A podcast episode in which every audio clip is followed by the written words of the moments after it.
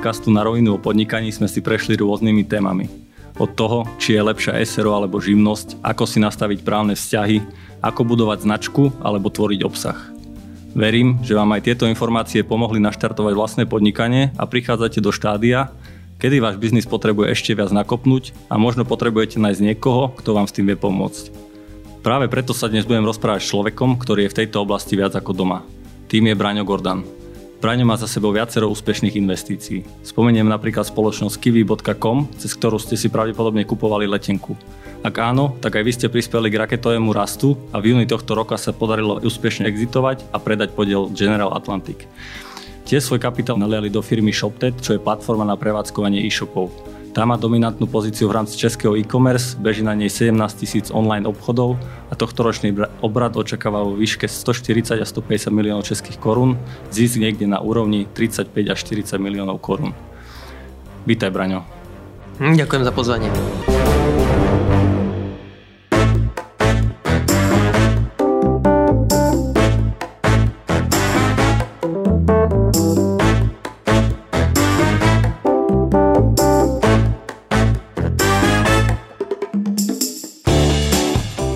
ProSite Academy prináša podcast Na rovinu o podnikaní.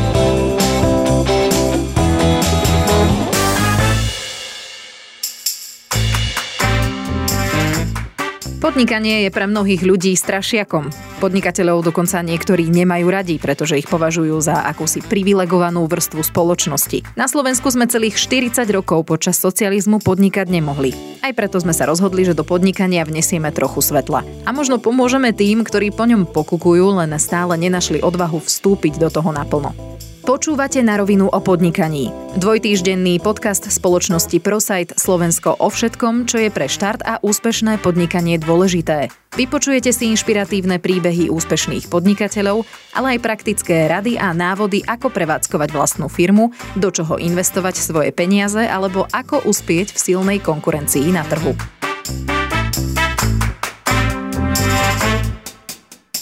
Ja by som sa vrátil do 16. epizódy, kde ste spoločne s Vilom Beníkom rozoberali podvodné schémy a rôzne typy lákavých investícií. A mňa zaujala tvoja veta v úvode, kde si spomínal, že peňazí je na trhu dosť, len je málo príležitosti.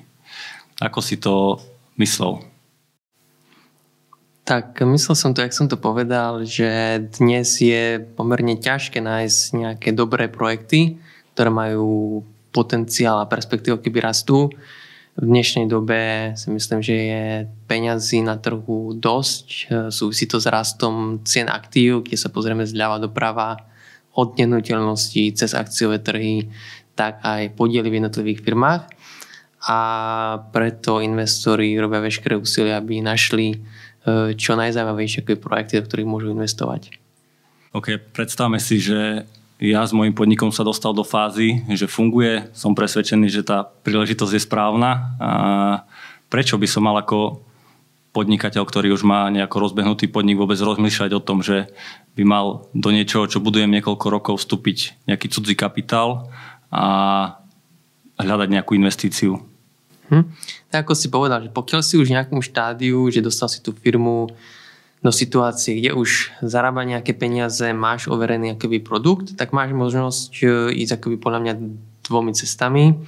Jedna je raz nejakým pomalším organickým akoby rastom, teda z tých ziskov, ktoré ako vytvoríš na tej ročnej báze, tak postupne budeš investovať a budeš buď expandovať do nejakých ďalších e, oblastí alebo geograficky, alebo sa rozhodneš, že to chceš celé akoby urychliť, postaviť výrazne väčšiu spoločnosť ehm, a zároveň možno, aj znižiť riziko, pretože v oblasti, ktorej si pôsobia ďalší iní hráči, konkurencia, ehm, globálnejší hráči, ktorí majú väčšie zdroje, tak sa rozhodne, že áno, nechcem len podnikať v rámci ehm, tohto svojho nejakého malého priestoru, ale chcem postaviť akoby veľkú firmu, vo väčšom regióne, mať akoby široký záber alebo širší záber tohoto produktu a následne za nejaké obdobie, povedzme 5-7 rokov to chcem predať, tak to je jedna z vecí, kedy sa foundry častokrát ako rozhodujú, že áno, chcem investora, partnera, ktorý mi pomôže e, nielen akoby finančne, ale aj v ďalších oblastiach, kde sa možno dotkneme neskôr, vybudovať túto firmu a dostať ju do väčšej škály. Dobre, keď sa trošku vrátime na, na začiatok tvojej odpovede, vravel si, že firma musí byť v určitom štádiu. Aké sú vôbec tie štádia firmy, kedy viem, že firma už môže rozmýšľať o investícii? To je veľmi individuálne a závisí to od produktu. Podľa toho a ešte od investora ako keby hľadáš. Takže v prvom rade, pokiaľ dám teraz ako extrémny prípad, pokiaľ budeš e, nejaký chemický vedec a budeš pracovať na nejakom vývoji ako lieku, kde si to vyžaduje ako ohromné investície, tak e, budeš potrebovať kapitál na začiatku bez toho, aby tá firma nejako fungovala, ale musíš mať za tým postavený nejaký biznis model. Takže nie úplne ako vždycky to musí byť postavené tak, že e, firma musí akoby zarábať alebo musí mať úplne nejaký revenue, aby si mohol osloviť investora. A druhá vec je, jakého investora alebo v jakej e, fáze firma tá je, čiže môžeš hľadať z nejakého spolupartnera, keď akoby začínáš, tak uh, volá sa to, že angel investor, ktorý ti dá povedzme nejaké desiatky tisíc alebo stovky tisíc akoby eur na začiatku a pomáha ti vybudovať uh, firmu alebo produkt do nejakého štádia. Neskôr, keď už tá firma je v pokročilejšej fáze, tak uh, oslovuješ väčšinou už nejakých inštitucionálnejších investorov. Um, volá sa to častokrát, že A-round, takže prvé kolo akoby investovania, tak akože vážnejšie Jedná sa o čiastku niekde medzi vyššími stovkami tisíc akoby eur až jednotky miliónov eur. A takže aj od tohoto závisí, aký typ investora e, oslovíš, v jakom štádiu tá firma. Nie je to úplne ako jednoduché, e, ako nejaká úplne jednoduchá ako matica na to, ale mm, závisí to od kopu ďalších faktorov. Môže byť tých kôl nekonečno, alebo je nejaký limitovaný počet? Tak e, pokiaľ investori tomu budú vždy veriť, tak kol môžu byť akoby nekonečno, ale e, aj podľa toho, aká tá firma úspešná je, aký produkt vyvíja, či je kapitálovo náročný alebo nie je. E, sú niektoré firmy, ktoré vyrástli a postavili to bez investorov, ale tých je v dnešnej dobe si myslím už pomerne málo, ak sa všetko keby zrýchluje mm, a urýchluje, tak to je ťažko povedať, aké presné číslo, ale môže byť tých kôl až vyššie jednotky. Jasné. Keď si to vezmeme, že som sa rozhodol, chcem teraz môj biznis posunúť o čosi rýchlejšie dopredu, chcem vstúpiť, dajme tomu, na nový trh, to, čo si spomínal, kde mám hľadať investorov, kde nájdem človeka ako si napríklad ty, kde môžem predstaviť svoj projekt, povedať mu e, základné veci o tom. Neviem si to vôbec predstaviť. Hm. Tak tých cieľ môže byť niekoľko, ale keď ja by som bol founder a uvažoval nad tým, ako osloviť investorov, tak prvú vec, ktorú by som použil je Google. Jednoducho v dnešnej dobe je pomerne jednoduché zistiť, e, kto sa venuje tomuto sektoru. Alebo častokrát, keď e, vnímaš, e, do akých firiem už zainvestovali investori, alebo ktoré sú firmy, ktoré mm, nedávno alebo v minulosti e, si vzali nejakých investorov, tak pozrel by som sa na tie firmy, akých majú investorov v štruktúre a už priamo oslovil tých daných e, investorov alebo inštitúcie, e, ktoré urobili podobné projekty. A v prvom rade by som asi začal v danom akoby regióne, pokiaľ sú to podniky a firmy zo Slovenska, tak by som sa pozeral na Slovensku, v Českej republike alebo v Strednej Európe a potom až neskôr, keď tá firma je akože pokročilejšia a dáva to zmysel, tak je možno sa pozrieť akoby do zahraničia. Napadajú ťa aj nejaké konkrétne prípady, e, príklady nejakých fondov, napríklad na Slovensku, ktoré, ktoré sa zaoberajú investíciami do startupov? Sú nejaké príklady, ale nechal by som to na poslucháčov, nech si to nech si to vygooglia. Mhm. E, Dobre, a teda našiel som človeka, s ktorým, ktorému chcem odprezentovať môj biznis. Čo je recept na úspešný biznis plán? Čo by všetko mal obsahovať? Tak e, v prvom rade by som doporučoval mať ten e, biznis plán rozumne akoby jednoduchý, aby nebol príliš akoby komplikovaný, aby ten investor, keď akoby ho dostane, tak aby vedel, aké myšlienka za tým, aký je biznis model, uh, čo to znamená akoby produktovo, uh, jak sa tá firma chce akoby vyvíjať uh, v budúcnosti a aké zdroje na to bude potreba uh, a či to, či to pokrie tá ako investícia. Um, to je ako dosť dôležité. Pre investorov je samozrejme biznis plán akoby dôležitý, jak som spomínal, teda produkt, škálovateľnosť, čo sa chce predávať, či je to služba alebo nejaký súbor akoby produktov. Ale úplne asi najdôležitejšie pre investorov je management alebo zakladatelia tej danej firmy. Takže častokrát investícií do tých ľudí, nielen do tej firmy a do toho biznis plánu, pretože celý venture capital alebo investovanie pre investorov je hlavne investovanie do ľudí, do ľudského kapitálu, odhadnutie tých manažerov, ich skúseností, ich e, zručností, na čo majú, na čo nemajú, čo môže byť oriešok pre nich.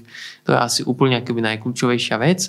Potom je samozrejme dôležitý aj ten biznis plán, teda ak sme sa to dotkli, produkt, e, čo to je, či sa to dá škálovať a za akých podmienok. Predpokladám, že tam sú nejaké konkrétne ukazovatele, ktoré, ktoré sa sledujú a, a merajú a vlastne ktoré majú byť v tom biznis pláne zahrnuté. Vedel by si nám predstaviť niektoré z nich, nejaké najdôležitejšie? Je to firma od firmy, pretože e, nie je každý akoby, plán nejaký typizovaný, ale konkrétne v našom prípade e, za spoločnosť Impulse Capital tak investujeme do väčšinou do later stage spoločnosti, to znamená, keď už majú nejaké keby tržby, nemusia byť v zisku, to nie je také podľa mňa dôležité u tých firiem, či sú alebo nie sú v zisku, ale dôležité je, či majú nejaký proof uh, of concept, of proof of business, že sú nejakí zákazníci, ktorí sú ochotní za to zaplatiť, jak za tú službu, uh, tak za ten aký produkt. To je um, to je asi najdôležitejšie eh, v rámci toho eh, biznis plánu. Takže sa pozeráme na jaký je rast tržieb, či ako dostatočne akoby rýchly v rámci toho, jaká na konci pravdepodobne akoby vzniká zisková akoby marša. Ale častokrát eh, popravde sú to nejaké hrubé odhady. Nie je to tak, ako keď si mm, človek alebo firma kúpi nejakú fabriku, je to akoby zabehnuté a Eh, vie sa, jak to fungovalo predchádzajúcich 50 rokov. To je častokrát eh, stávka akoby na budúcnosť, eh, ako to bude. A to je pre nás jedna z kľúčových vecí. Jedna z ďalších môže byť, ako management efektívne využíva akoby investíciu, akoby zdroje na ten akoby rast. Či to ide viacej do produktu, do marketingu alebo do nejakej hm, geografické akoby expanzie E, tej danej firmy. Mm, takže nedá sa to úplne ako jednoducho povedať, že zaujíma nás to a to a to, ale veľmi akoby zjednodušenie zaujíma nás to trajektória keby rýchlosti vývoja keby tržieb e, vo firme plánovaných, aby som dodal. Presne. Ideálna je hokejka, hej? Ideálna je samozrejme ako hokejka, bez, bez hokejky to nezaujíma keby málo ako investorov. Mm, tak to by som povedal, že sú asi také akože najkľúčovejšie hm, veci. Potom sa samozrejme chodí do nejakých akoby detailov. Sa to vyhodnúce ako na individuálnej báze, pretože dnes sa pohybujeme v rámci keby strednej Európe a nie je to ako v Amerike, že sa vieš akoby zamerať na jednotlivý keby sektor. A tým, že tento región je menší, tak uh, aj ten náš akoby záber investovania je akoby širší. Že mm-hmm. každá tá firma, biznis plán má nejaké svoje akoby parametre. Predpokladám, že aj podľa segmentu sa to bude líšiť, že čo presne sledujete presne v, ktorom, tak. v ktorom segmente. Dobre, ak by ste tieto ukazovatele si náhodou nezapamätali, tak budú aj dole pod podcastom v show notes, takže kľudne si kliknite a pozrite si, čo presne investorov zaujíma. Ja by som sa teraz posunul k ďalšej dôležitej téme a pre mňa je to taká záhada, že ak mám firmu, ktorá má relatívne dobré tržby, e, mám nastavený dobrý manažment, e, ako tú firmu ocením, koľko viem, že si mám pýtať e, za tú firmu, aká je jej hodnota a ako si nastaviť vlastne to podielové vlastníctvo, aby na jednej strane investor odo mňa nezobral veľa a na druhej strane, aby zase to nebolo málo a nedal mi málo peniazy na tú ďalšiu expanziu. Jasné, to, to je pomerne keby komplexná otázka, nie, nie, nedá sa na ňu úplne akože jednoducho odpovedať, ale pokúsim sa to. Tak pre investora a pre zakladateľa, jak si spomínal, je e, veľmi dôležitý keby vzťah e, toho, jak sa to keby nastaví. Takže ja stále hovorím, že to akože manželstvo e, minimálne na 5-7 rokov, ktoré musí ako fungovať. A preto je dôležité, ak sa tie vzťahy nastavia aj na začiatku, aby jak investor, founder boli akoby spokojní, rozumne akoby spokojní s tým, jak idú do toho uh, spoločného akoby dealu. A jednou z tých ako vecí ako valuácia, uh, aby to bolo nastavené akoby rozumne, akoby férovo. Nedá sa povedať, že existuje na to nejaký uh, vzorec formula, ktorá by hovorila, že keď je to takáto firma, tak si dosadím za x a y to a to mm. a potom mi valuácia vyjde taká a taká. E, je to opäť, ak sme sa bavili na začiatku, závisí od sektoru, v akom štádiu tá firma, čo predáva, jak rýchlo rastie, v akom je regióne.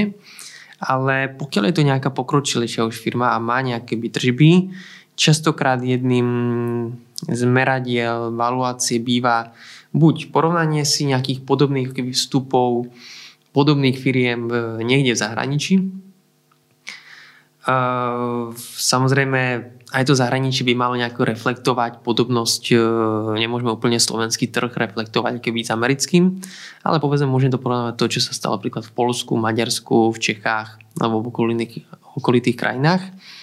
To môže byť e, jeden z faktorov.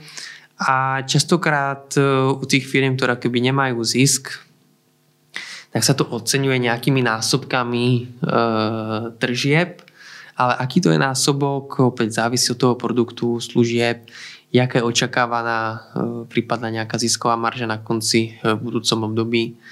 Takže to je asi taký ten najjednoduchší. Dá sa povedať, ja viem, že to je asi ťažké, ale dá sa odhadnúť nejaký násobok v nejakom konkrétnom segmente. Vymyslíme si, že mm, máme retail, ktorý predáva plienky alebo detské oblečenie a má určité množstvo tržieb, je tam nejaká multiplikácia tej hodnoty firmy? Jasné, takže pokiaľ sa bavíme o nejakom e-commerce eh, a predaj nejakých produktov, závisí či sú to vlastné produkty alebo mm, nejaké už predáva nejakých iných značiek, tak eh, násobky sa pohybujú niekde veľmi jednoducho 1 až 3-4 násobok eh, tých daných tržieb ale väčšinou sa to vie pohybovať niekde keby v strede alebo v tej nižšej keby časti. Takže úplne jednoducho, keď to zhrnem, mám firmu, ktorá má 100 tisíc eur tržieb a robím e-commerce, viem ju predať od dajme tomu 200 do 400 tisíc alebo má hodnotu teda.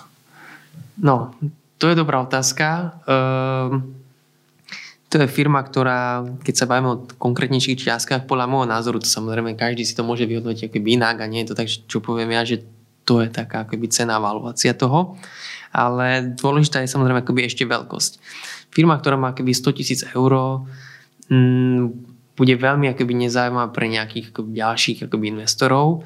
Takže kto by si tú firmu mohol kúpiť, bude opäť nejaký akoby lokálny podnikateľ na tom trhu.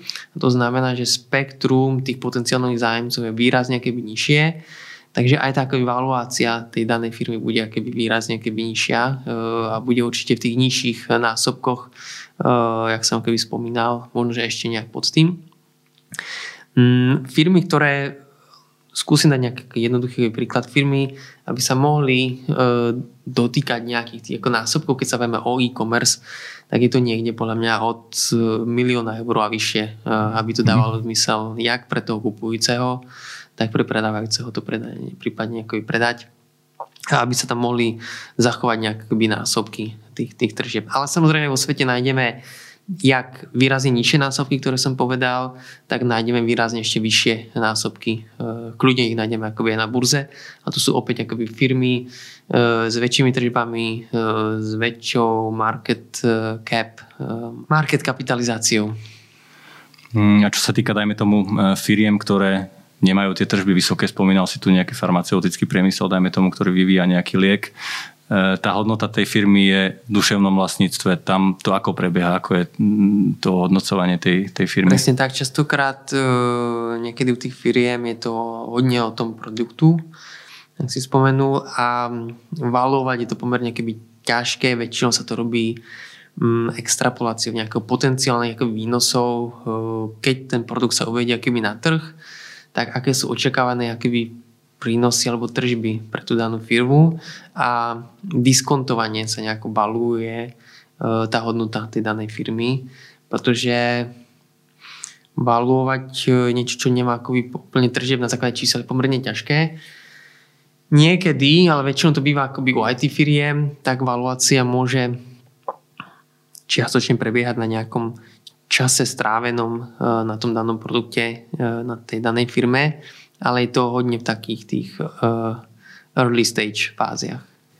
Takže dajme tomu, že mám nejaký produkt, ktorý je v nejakej fáze, mám na, nej, na ňom odprogramovaných XY mendejov a potrebujem dorobiť ešte, ja neviem, raz toľko, tak tá hodnota je že bude dvojnásobne tých odpracovaných. Môže sa od toho nejako odvíjať, ale nebral by som to úplne, že je to akoby Mendays, pretože samozrejme tam je ten nápad v tom, práca, nejaké keby riziko už akoby zahrnuté ale keď sú častokrát akoby angel investory, je to skôr ako pre angel investorov eh, na tom akoby začiatku a je veľmi ťažké to ako valovať, tak môže to byť jedna keby z častí z tých ako mantinel, že sa pozrieš jeden model, koľko si na tom akoby strávil akoby času a nejak to ako valuješ samozrejme s nejakými akoby násobkami a druhý model môže byť nejaký diskontovaný budúci cash flow z nejakých potenciálnych výnosov a niekde plus minus akoby v strede by sa to malo keby stretnúť. Veľmi zjednodušene. Veľmi sa mi páčilo, čo si povedal, že mm, vzťah medzi investorom a, a zakladateľom firmy je ako manželstvo. E, a to investovanie samotné nie je asi len o tom, že ten founder alebo pardon, teda ten investor vloží peniaze a čaká, kedy ich tam mať vyberie s nejakým zhodnotením, ale je to aj o tom, že prispieje nejak k rozvoju, k rozvoju tej firmy, dáva nejaký mentoring e, tomu manažmentu, možno má nejaké skúsenosti s tým trhom e, v iných krajinách a tak ďalej. Ako nastaviť tie vzťahy tak, aby, aby na jednej strane ten investor a na druhej strane ten zakladateľ firmy ostali motivovaní a aby spoločne e, sa snažili ísť za jedným cieľom a to je ten nárast firmy a, a vlastne zvýšenie jej hodnoty. Nastavenie tých vzťahov prebieha na vždy na začiatku preto ako investíciou a je to pomerne najzložitejšia časť toho vyjednávania, ako budú uh, tie vzťahy akoby nastavené.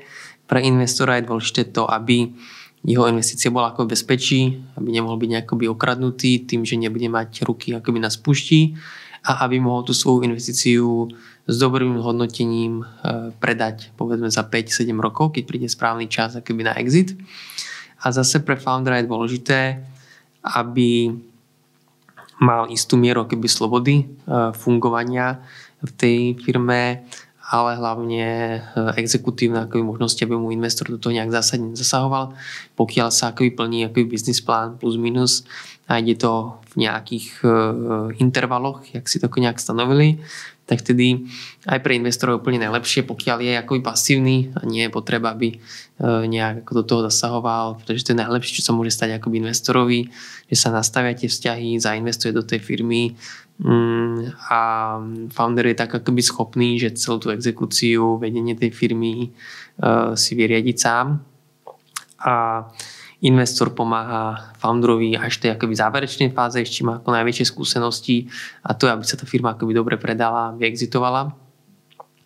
Pretože to je tam častokrát, kde tí foundry ako potrebujú pomoc, keďže investor to už robí niekoľkýkrát akoby v živote a má s tým skúsenosť, mm, tak founderovi práve v tomto eh, okamžiku pomáha mm, maximalizovať akoby hodnotu eh, toho podielu eh, a nielen akoby investora, ale aj toho akoby foundera. Spomínal si, že, že je dobre spoznať, aby, alebo teda aby sa spoznali aj ten investor, aj founder medzi sebou.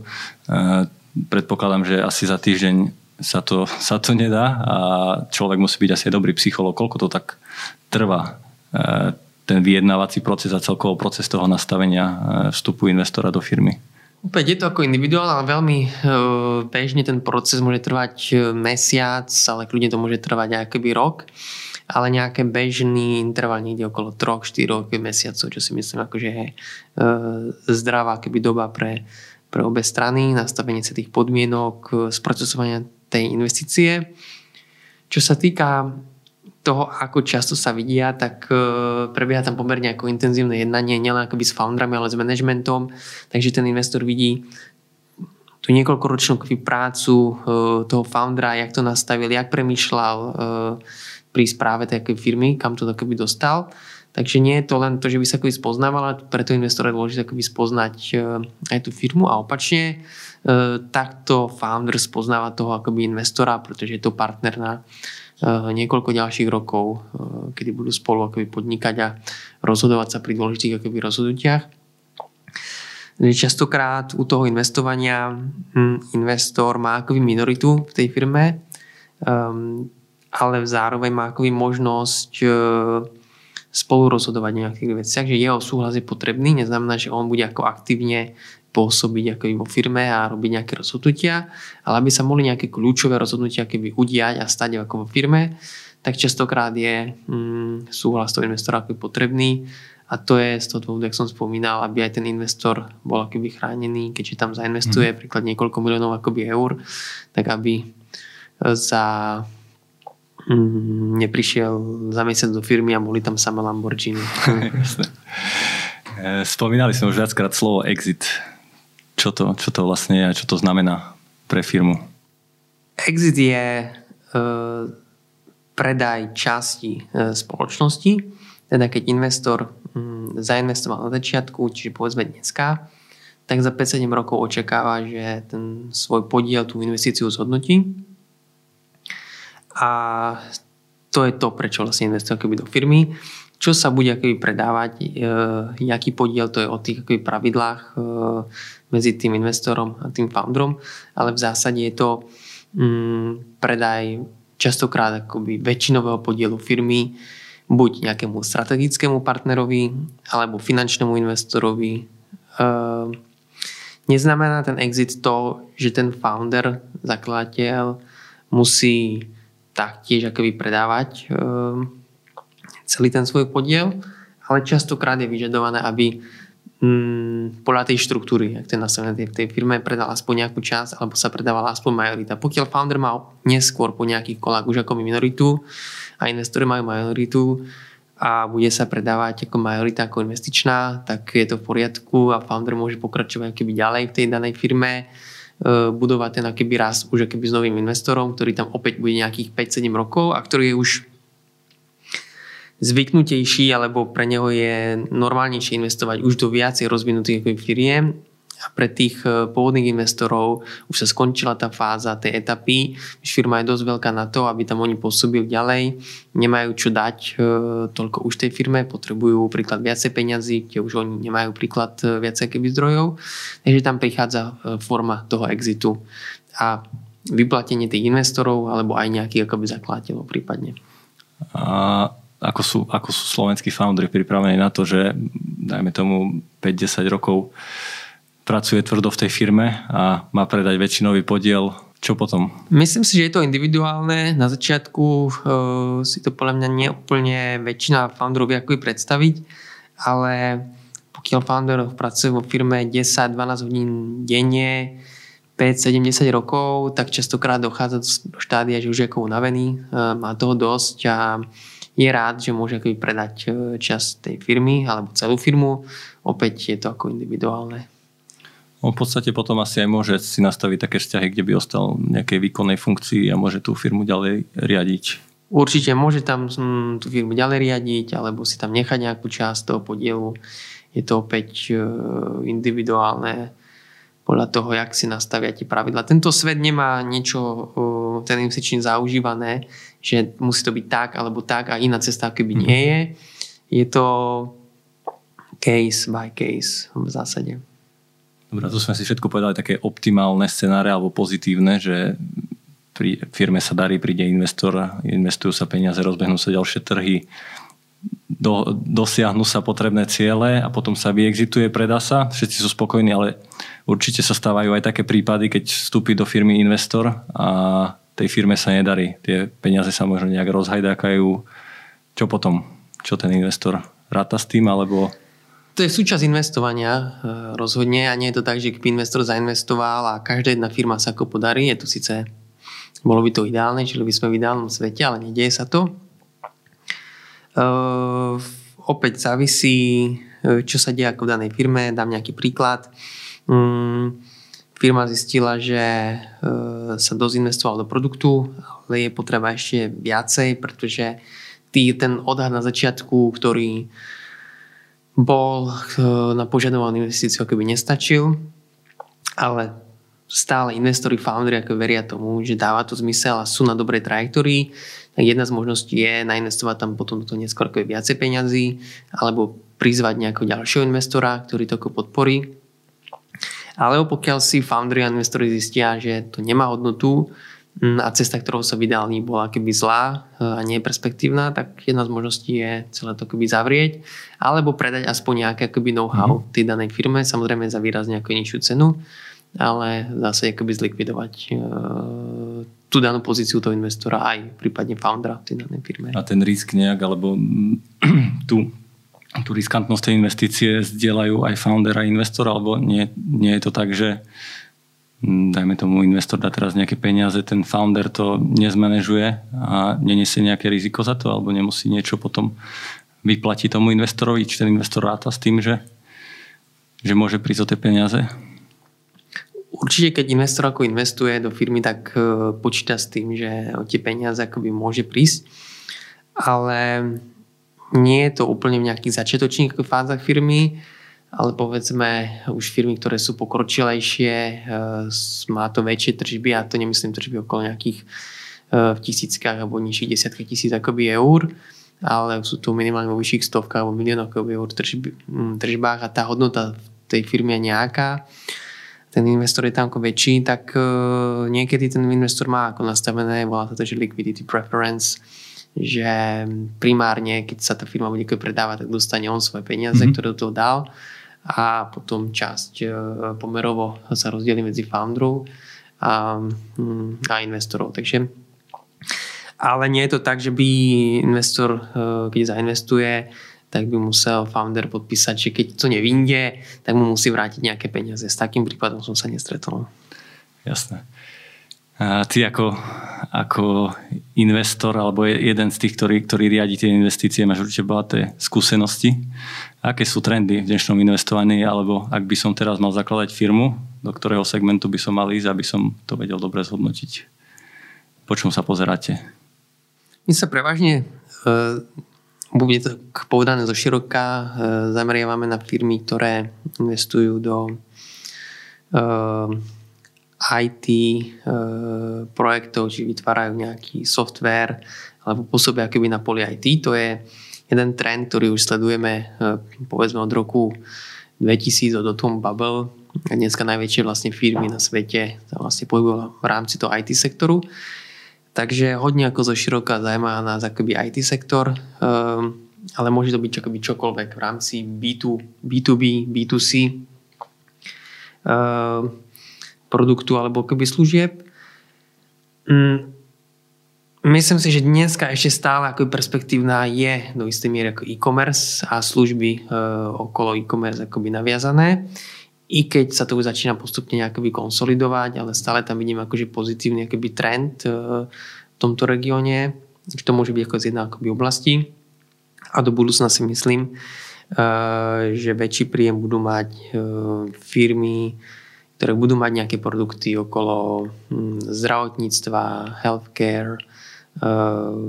Vidíme to dneska hm, Apple Watch, ktoré už vedia poskytnúť prvé ako informácie o zdraví toho človeka, ktorý to používa ako dennodenne. Takže nemusí to byť len hardwareová vec, ale častokrát akoby softwarová. Uh, si myslím, že aj so starnutím ako populácie s, tým, že keby celý svet akoby bohatne, tak si bude dávať väčší a väčší pozor na svoje akoby zdravie.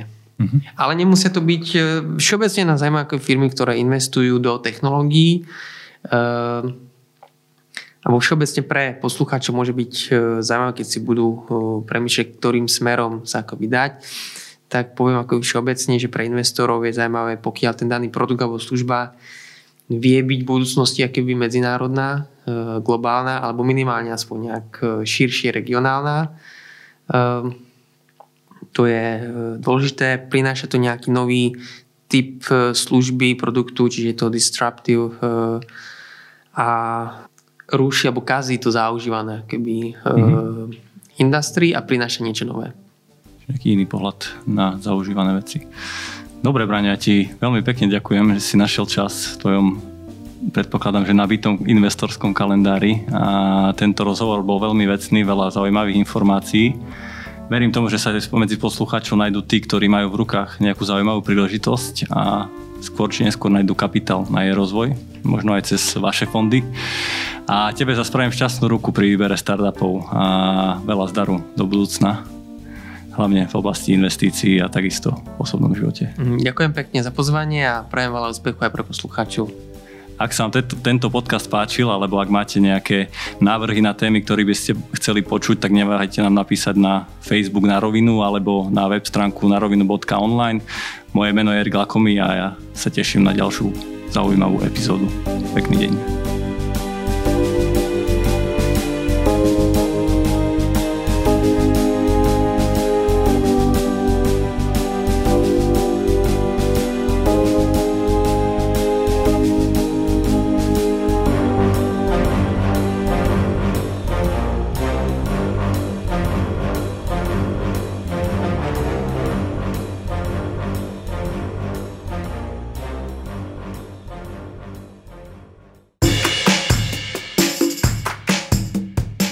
Počúvali ste na rovinu o podnikaní. Dvojtýždenný podcast spoločnosti ProSite Slovensko. Podcast na rovinu o podnikaní nájdete vo vašich mobilných podcastových aplikáciách alebo na streamovacej službe Spotify, ale aj na webe www.narovinu.online. Dnešná epizóda vznikla s podporou ProSite Academy, vzdelávacej platformy spoločnosti ProSite Slovensko. Strich a produkciu zabezpečila spoločnosť Button Media. Do počutia o dva týždne.